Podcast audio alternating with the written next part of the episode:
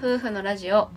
テララジおはようございますおはようございます。 7月25日月曜日第78回目のテララジです私たちは宮崎県在住の交際歴8年結婚3年目の20代後半夫婦ですこの番組では私たちの日常や趣味について宮崎弁でてげてげにまったりとお話ししていきます本日は私たちの共通の趣味でもあるアニメについてお話ししたいと思います別にアアニオタとかそういうわけではありませんので。全。くありません単純にまあアニメとか漫画は割と好きな方なので、うん。まあ、よく一緒に見たりはするんですけど最近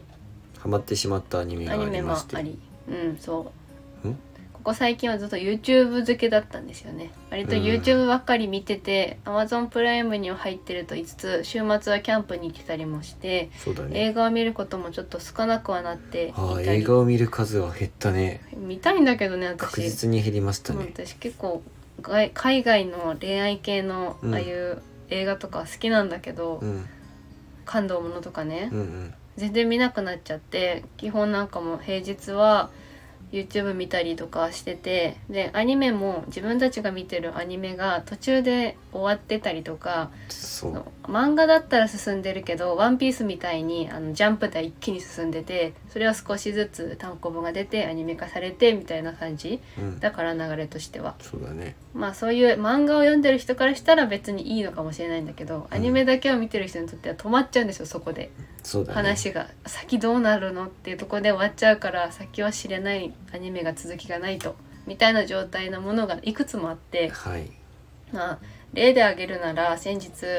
あの映画の「ゆるキャン」のうん。テーマソングというかエンディングソング歌ったんですけど、まあ、ゆるキャンも結う局第2シーズンまで行ったんだけど、その後はま結局だ出てないもん ね。だから漫画はきっと進んでるかもだけどそこまで見てないから、まあ、アニメで見てるだけなのでうん時が止まってると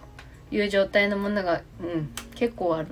めっちゃあるね。めっちゃあると思うまあ最近結局見てるものといったら、スパイファミリーとか。そうだね「スパイファミリー」っていうアニメが最近はま流行っててうんそれも一回終わっちゃったんだよね、うん。呪術廻戦も。ああ呪術廻戦も途中で終わってるうん、でえっ、と「リゼロ」っていうアニメもそうだねずっと出ないしリゼロから始める異世界生活ってちょっとファンタジーチックなんですけど話がすごく面白くてちょっとね内容はんグロいって思う時もあるかもしそうれグなロいいですしキャラ的にはきっと多分アニメが嫌いな人にとってはなんだこのなんかけど可愛いキャピキャピ系そのうそうとかねそう先が本当に気になるってそいうう面白いんですよあと「メイド・イン・アビス」とかそれも結構ちょっとグロい感じだけど、うん面白いそれこそまさにね絵が「ええー」ってなるそうよう鬼な滅のの刃もあれあれもだって終わってるもんねまだ途中鬼で滅ねの刃はね、うでもん決まってはいるんだけど次があるっていううのは、ん、なんか待ってるような状況っていうあア進ニ撃メの巨人」もです結構あるんですよねみたいのがいっぱいあるけどで最近いや私にはしてくれこれは私が見つけ てなんなんて言ったって私そんなに興味ない分野のはずなのに確かにねすごく面白いと思ったのがあって、あとスポーツ系のアニメになるんですけど「青足」と言われる作品になりますこれはサッカーのお話でうんまあ青春ものですね簡単に言えば。まあ、同じ分類で言うと配給なんか配給、うん、配ごく似てるね給ご存知の方は絶対なんか似てるなって思うこともあるかもしれません。バレー男子バレーを、えっと、テーマにしたアニメがあるんですけど「配給」っていうやつ、うんそれも実際アニメとしては最後までは見れてないような状況なんですけど、まあ基本的にね、そのスポーツ系のアニメって本当に才能を持った子たちがどんどんどんどん上手くなっていっそうて最終的になんか壁にぶち当たるけど、んそれを乗り越えて超すごくなるみたいな流れは多いとは思うんですけど、うん、まあ今回の青足については田舎の愛媛のちょっとある男の子が結局東京のなんか世界を目指す、ね、ユースチームにすごいチチームうんに入るんだよ、超強いチームのユースに合格してそこでどんどんどんどん修行していくってそうでこの子がすごくひたむきで真面目で頑張る子なんだけどサッカーをちゃんと分かってないと、うんなんか一から学ばなきゃいけないプロになりたいけどそもそもレベルが違いすぎるっていうようなところでどんどん成長していく、この子はすごい能力を持っているんですけど、まあ、その能力が周りからしたらすげえってなってんだけどその基礎が分かってないみたいなところでたくさん壁にぶち当たるといなんうか感ねじ、他の漫画スポーツの俺も漫画読んでて、うんハンドボールの漫画でも出てくるんだけど俯瞰的に見るってなんか普通そういったササッカーとかハンドボールとかっうてん平面でしか見えないけど立体的に上からうん、誰がどこにいるかっていうのが見れる能力を持った人がいて、へーあそれがまさにとかも今回の青し青足がそんな感じだなと思った。へえあれとかは違うのテニスの王子様とかスラムダンクとかはそういうキャラがいないんだそういうのは全然ないね。てかへえ俯瞰的にやから本当上から自分たちをコマとしてなんか見てるような感じであーでもさ誰がどこに立ってるかっていうのがねあれだねうん見られるっていう、まあ、とにかくそういった能力を持った子が今回の「青足」っていう漫画の主人公の能力にはなるんですこの漫画の衝撃的なのがアニメでしたね衝撃的なのがフォワードで入団したその主人公がまさかのその監督からすごくね目をすごいこいつはすごいやつだうちのチームに必要だって言われてから愛媛からスカウトされた男の子なんですけどネタバレだけどいいの言っちゃうものうネタバレいやここで話すしかないよねそこは一番だってもううわーってなったとこだからフォワードで入団したのにまさかのある試合を経て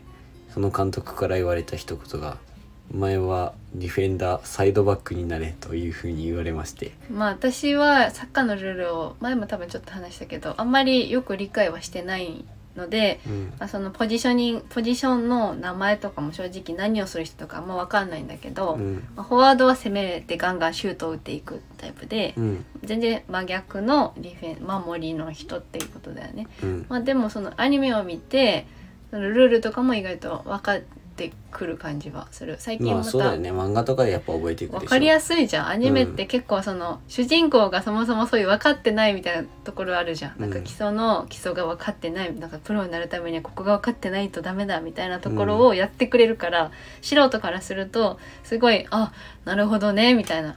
なんかすごい分かるルールがっていうのはある。覚えていうんでまあとにかくその主人公すごく得点に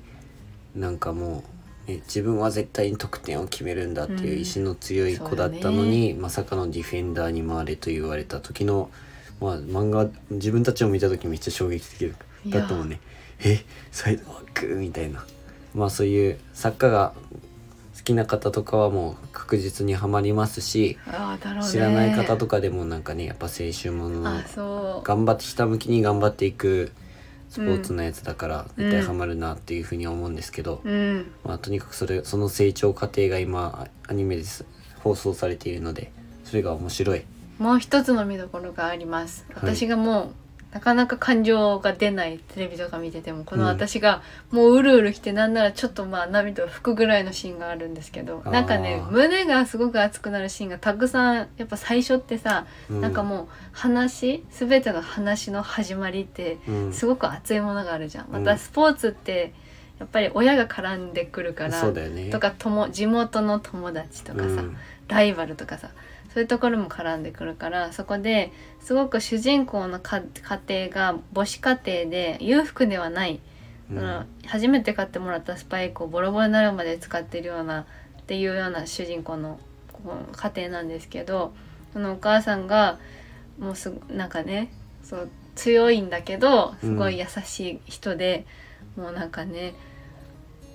なんて言うんだろうかっこいいお母さんでね子供たちの前では絶対に弱みは見せないようなお母さんで、だけどプロに行くっていうかその強いチームに行って遠くに行くと愛媛から東京に出るってなった時になんかサッカーにまあ取られるみたいやなみたいなところがあってもうそれで私は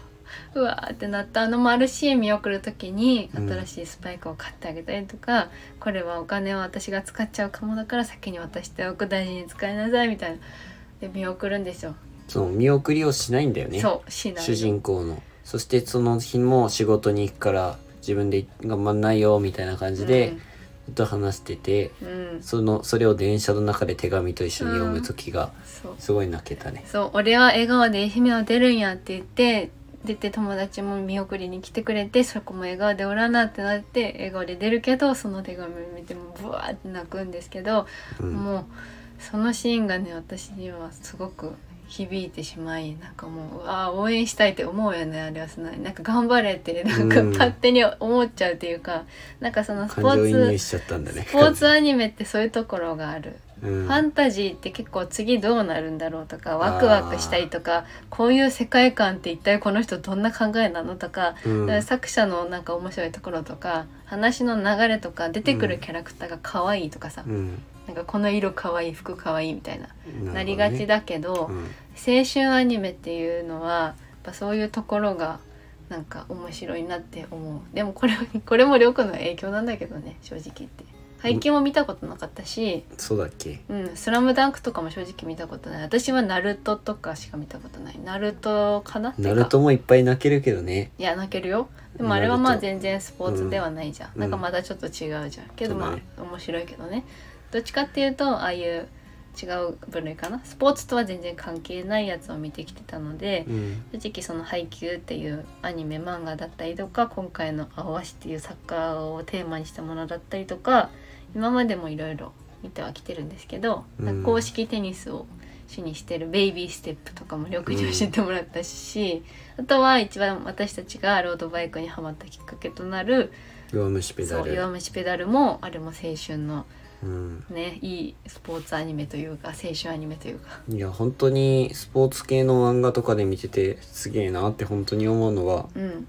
いろんな人がそのスポーツを漫画とかアニメにしていくわけじゃんあそれぞれがちゃんと面白さがあるっていうのはすごいなと思うあとなんでこの人はこんなとこまで知ってるのって今回すごく思ったこのアニメを見てサッカーのアニメを見ておーそのサッカー関係者なのこの人はみたいなそれともこの人はプロの選手なのっていう思うぐらいそのすべなんか掘り下げすぎてるというでか漫画家さんもねいやもともとその多分専門的にやっててっていう人もいるがうんうんやってるとは思うけど、うんなんかすごい勉強するらしいよいやそうだと思うあの「鬼滅の刃」もだけどあれってすごい昔の話をちょっと載せてきたりもしたりするじゃん、技昔の術こういう改正もさあのよく作者がこういう話し合いをしたみたいなやつが単行本に載ってたりするけどそのほ昔の正しいのかこの情報はとか